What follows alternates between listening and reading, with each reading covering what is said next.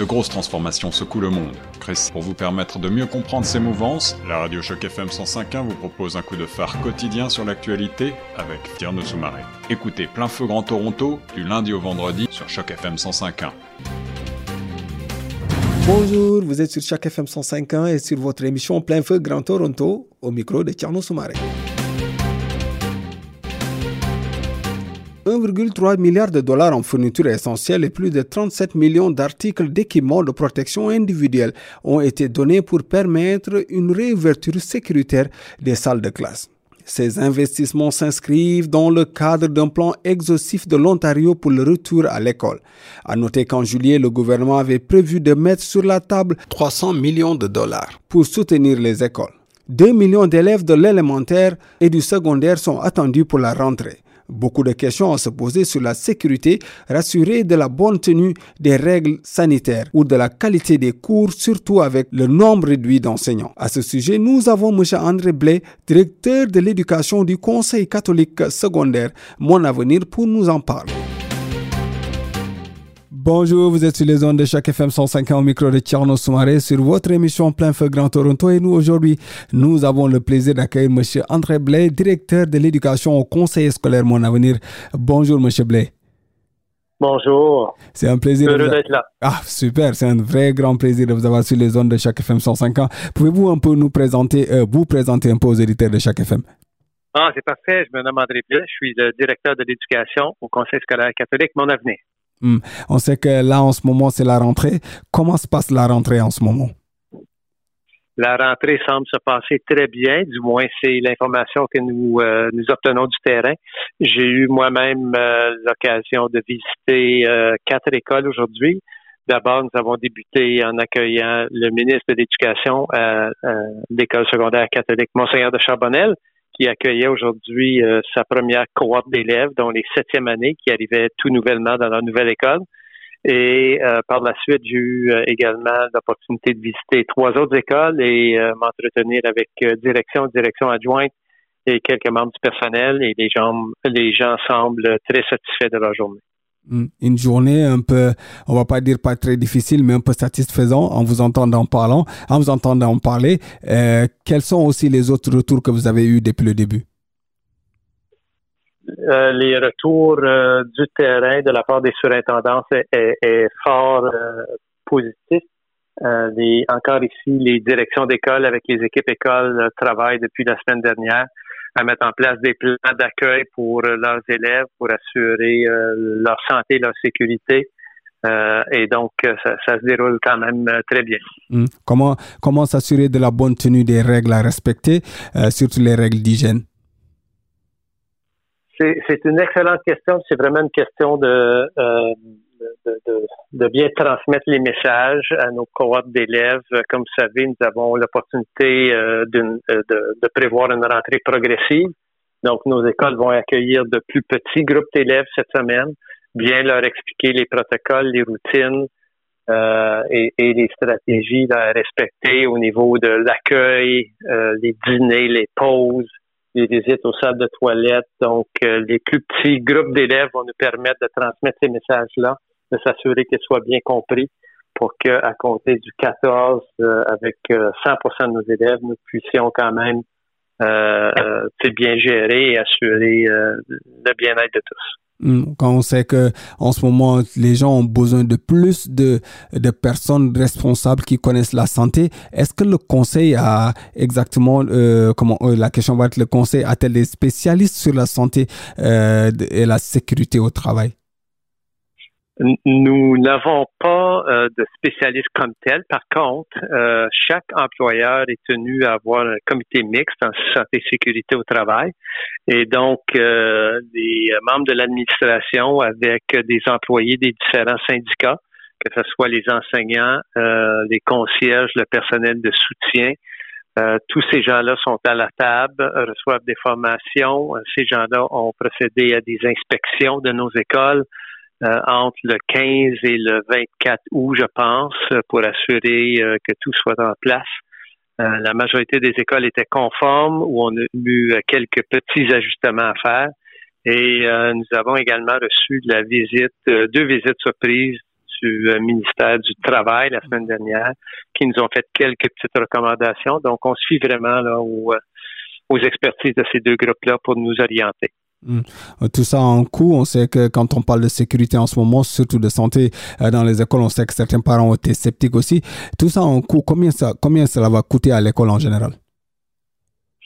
Euh, de, de, dire combien ça va coûter par école, c'est plus difficile, mais ce que je peux vous dire, c'est que le ministère de l'Éducation a prévu euh, financement euh, à, divers niveaux. D'abord, au niveau de l'apprentissage à distance, euh, a prévu financement additionnel pour nous permettre, euh, dans le des petites élèves, donc euh, du financement pour embaucher d'autres personnels enseignants.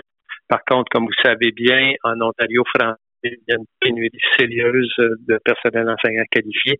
Donc, même si nous voulions embaucher 10, 12, 20 enseignants demain matin, euh, ces gens-là se font rares. Euh, nous avons eu euh, des fonds supplémentaires pour le nettoyage, soit l'embauche de personnel de conciergerie ou des produits.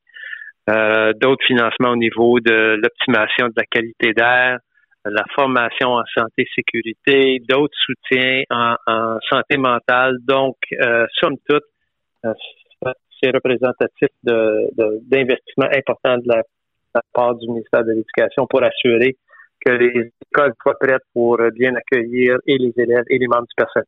Mmh. Avons-nous un chiffre exact du budget? Euh, quand on sait que le gouvernement quand même a, en juillet a mis sur la table 328 millions de dollars Est-ce que ce budget touche toutes les écoles ou simplement euh, euh, comment comment comment se fait comment va se faire ces répartitions si vous en connaissez quelque chose? Chacun des conseils scolaires a reçu des sommes en lien avec les différentes catégories de dépenses dont je vous ai mentionné tantôt. Les chiffres exacts pour notre conseil, euh, je, ne les ai pas à la portée de la main, mais c'est quand même des, euh, investissements importants. On sait qu'aussi il y a euh, plus de 2 millions d'élèves qui vont retourner en, en, l'école, que ce soit élémentaire et secondaire. Et on sait qu'on a que quelque chose comme 4932 écoles un peu partout en Ontario. Comment on va s'organiser avec tous ces élèves quand on sait qu'on aura des classes un peu plus réduites? Euh, dans, le meilleur des mondes, oui, effectivement, ce serait des classes euh, réduites. Euh, comme vous savez, nous avons demandé la désignation de certaines de nos écoles secondaires du Grand Toronto, qui fait que nous accueillons sur une base régulière la moitié des élèves, la moitié du temps sur un cycle de 10 jours. Euh, par contre, dans nos écoles élémentaires, euh, euh, les temps de classe peuvent varier. Mm-hmm. Et chez, chez nous, près de 2200 élèves ont demandé l'apprentissage virtuel. Mm-hmm. Donc, nous devons combler et les postes dans les écoles et les postes en virtuel. Et comme j'ai mentionné tantôt, nous vivons une depuis plusieurs années maintenant une pénurie mm-hmm. au niveau des enseignants. Donc, toute cette question de la COVID vient ajouter là euh, à nos défis de recrutement. nous sommes, euh, euh, nous faisons face à une pénurie, comme vous l'avez très bien dit. nous avons dû, baser sur les choix des parents, revoir justement la semaine dernière notre organisation scolaire pour tenter de libérer une trentaine d'enseignants sur l'étendue de notre territoire pour venir bonifier euh, la banque d'enseignants que nous avions prévue pour euh, l'enseignement, l'enseignement et l'apprentissage virtuel. Mm. Et donc, euh, justement, dans certains cas où nous avons dû puiser dans une école une ressource humaine, nécessairement, ça veut dire que une réorganisation des groupes classes mm. a été nécessaire et probablement dans ces cas-là, une augmentation des effectifs dans une classe. Hmm. Euh, comment allons-nous nous assurer de, euh, de la qualité des, des, des, cours en ce moment, surtout avec la COVID? Donc, euh, au niveau de la qualité de l'enseignement, c'est nos, nos, attentes ont toujours été quand même assez élevées au niveau de notre conseil, qu'on soit en présentiel ou maintenant qu'on soit en virtuel. Nos équipes pédagogiques vont travailler avec les enseignants nonobstant le mode, pour assurer que euh, la qualité y est. Et euh, contrairement à ce que nous avions vécu au printemps dernier, euh, vous êtes sûrement conscient que le ministère de l'Éducation a émis des attentes très claires par rapport à l'enseignement synchrone. Donc, l'intention du ministère de l'Éducation est que il, y ait des contacts directs entre les enseignants et les élèves pour un certain nombre de temps à tous les jours basé sur l'âge du groupe en question. Le plan des ah. expansions des, des écoles prévues, où est-ce qu'on en est à, plan, à date? Donc, au niveau des, euh, des écoles virtuelles, euh, comme j'ai indiqué, nous avons euh, 2200 euh, élèves qui veulent se prévaloir de, de ce droit, ce privilège. Euh, et donc, nous avons environ 72 enseignants qui vont enseigner à ces élèves-là. nous avons aussi offert aux parents différents moments dans l'année où ils peuvent revoir le choix au niveau du type d'enseignement et d'apprentissage que vont recevoir les, leurs enfants. Euh, mais comme j'ai indiqué tantôt, euh, le plus de parents choisissent euh, le virtuel. si nous n'avons pas davantage de ressources humaines, ces ressources-là doivent venir dans quelque part et ça peut vouloir dire dans, dans, des écoles. Donc, il faut qu'on soit conscient que nos décisions ont un impact non seulement sur notre enfant, mais risque d'avoir euh, un impact sur un groupe classe ou un groupe d'élèves. En ce qui a trait au projet de construction, les expansions, mm. euh, les travaux se sont poursuivis euh, à l'été tout en respectant les attentes du gouvernement sur la COVID. Donc, les, les, les compagnies, les entrepreneurs ont dû mettre en place euh, des mesures pour protéger leurs employés. Hmm. Nous avions euh, quelques projets de, de, garderie en cours, donc ces projets-là continuent à avancer. Hmm. Et nous avons euh, l'agrandissement de l'école Père-René de Galiné à Cambridge, hmm. qui devrait débuter dans une dizaine de jours. Donc les projets avancent quand même. Les inscriptions virtuelles, comment ça se passe en ce moment? L'école virtuelle euh, chez nous commence euh, juste à compter de la semaine prochaine, le 14 septembre. Euh, on voulait bien partir l'école en présentiel avant de se pencher sur le virtuel parce qu'on va devoir faire la distribution, par exemple, d'ordinateurs ou de portables. Mm. Et, et, ça, ça veut dire d'autres travail pour nos directions d'école qui étaient préoccupées par la rentrée déjà. Donc, euh, on va laisser passer cette semaine et ensuite, euh, nous allons procéder au début des classes virtuelles en espérant que le tout se fasse également en douceur. Hmm. On sait comment comment euh, vous avez déjà un nombre d'élèves que vous pensez qui vont qui vont eux choisir de faire l'enseignement virtuel. Vous avez avez-vous un nombre en ce moment Oui, c'est ça. C'est oui des de, de nos 17 700 élèves, il y a environ 2200 élèves qui vont euh, apprendre de façon virtuelle. En tout cas, et l'apprentissage expérimental. On sait qu'il y a beaucoup, les élèves feront des sorties où ils iront dehors. Euh, comment allez-vous vous organiser avec ça, surtout avec, avec la COVID? Euh, comment l'aspect sécuritaire va être accompagné? Présentement, les, euh, activités en grand groupe, les sorties, les visites en salle de classe euh, sont toutes annulées. Donc, nous allons continuer à travailler avec nos partenaires des bureaux de santé à savoir si leurs attentes, leurs règlements changent et nous, on va euh, on va s'adapter en fonction de, de, leurs attentes.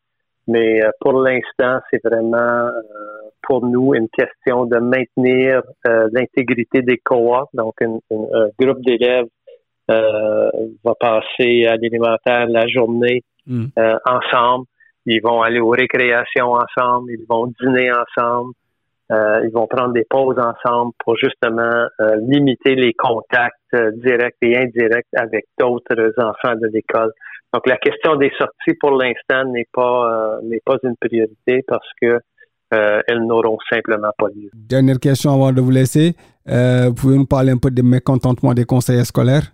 Bien, je, je sais que euh, dans certains cas, euh, on, on, on, avait tenté de décourter des journées scolaires ou d'avoir des, des, des enfants présents à moins de 50% du temps.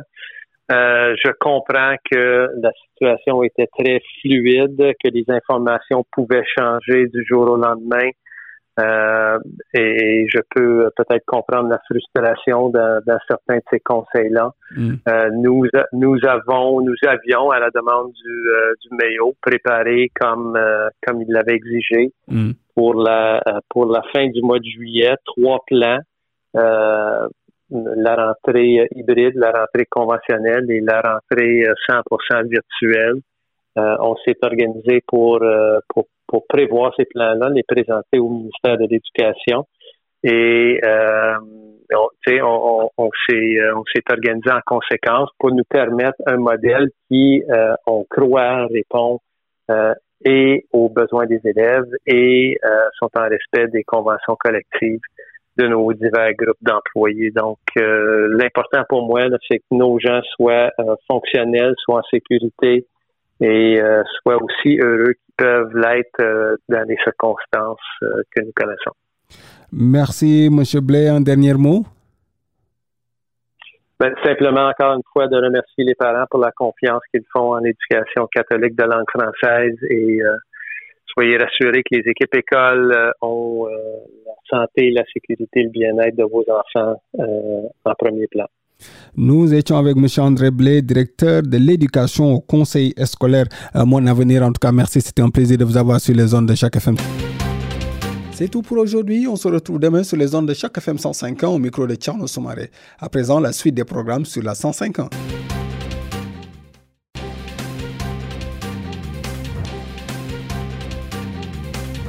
Cette série originale de Choc FM 105.1 est financée par l'initiative de journalisme local du Fonds canadien de la radio communautaire et du gouvernement du Canada. Pour en savoir plus, suivez Choc FM 105.1 sur Facebook.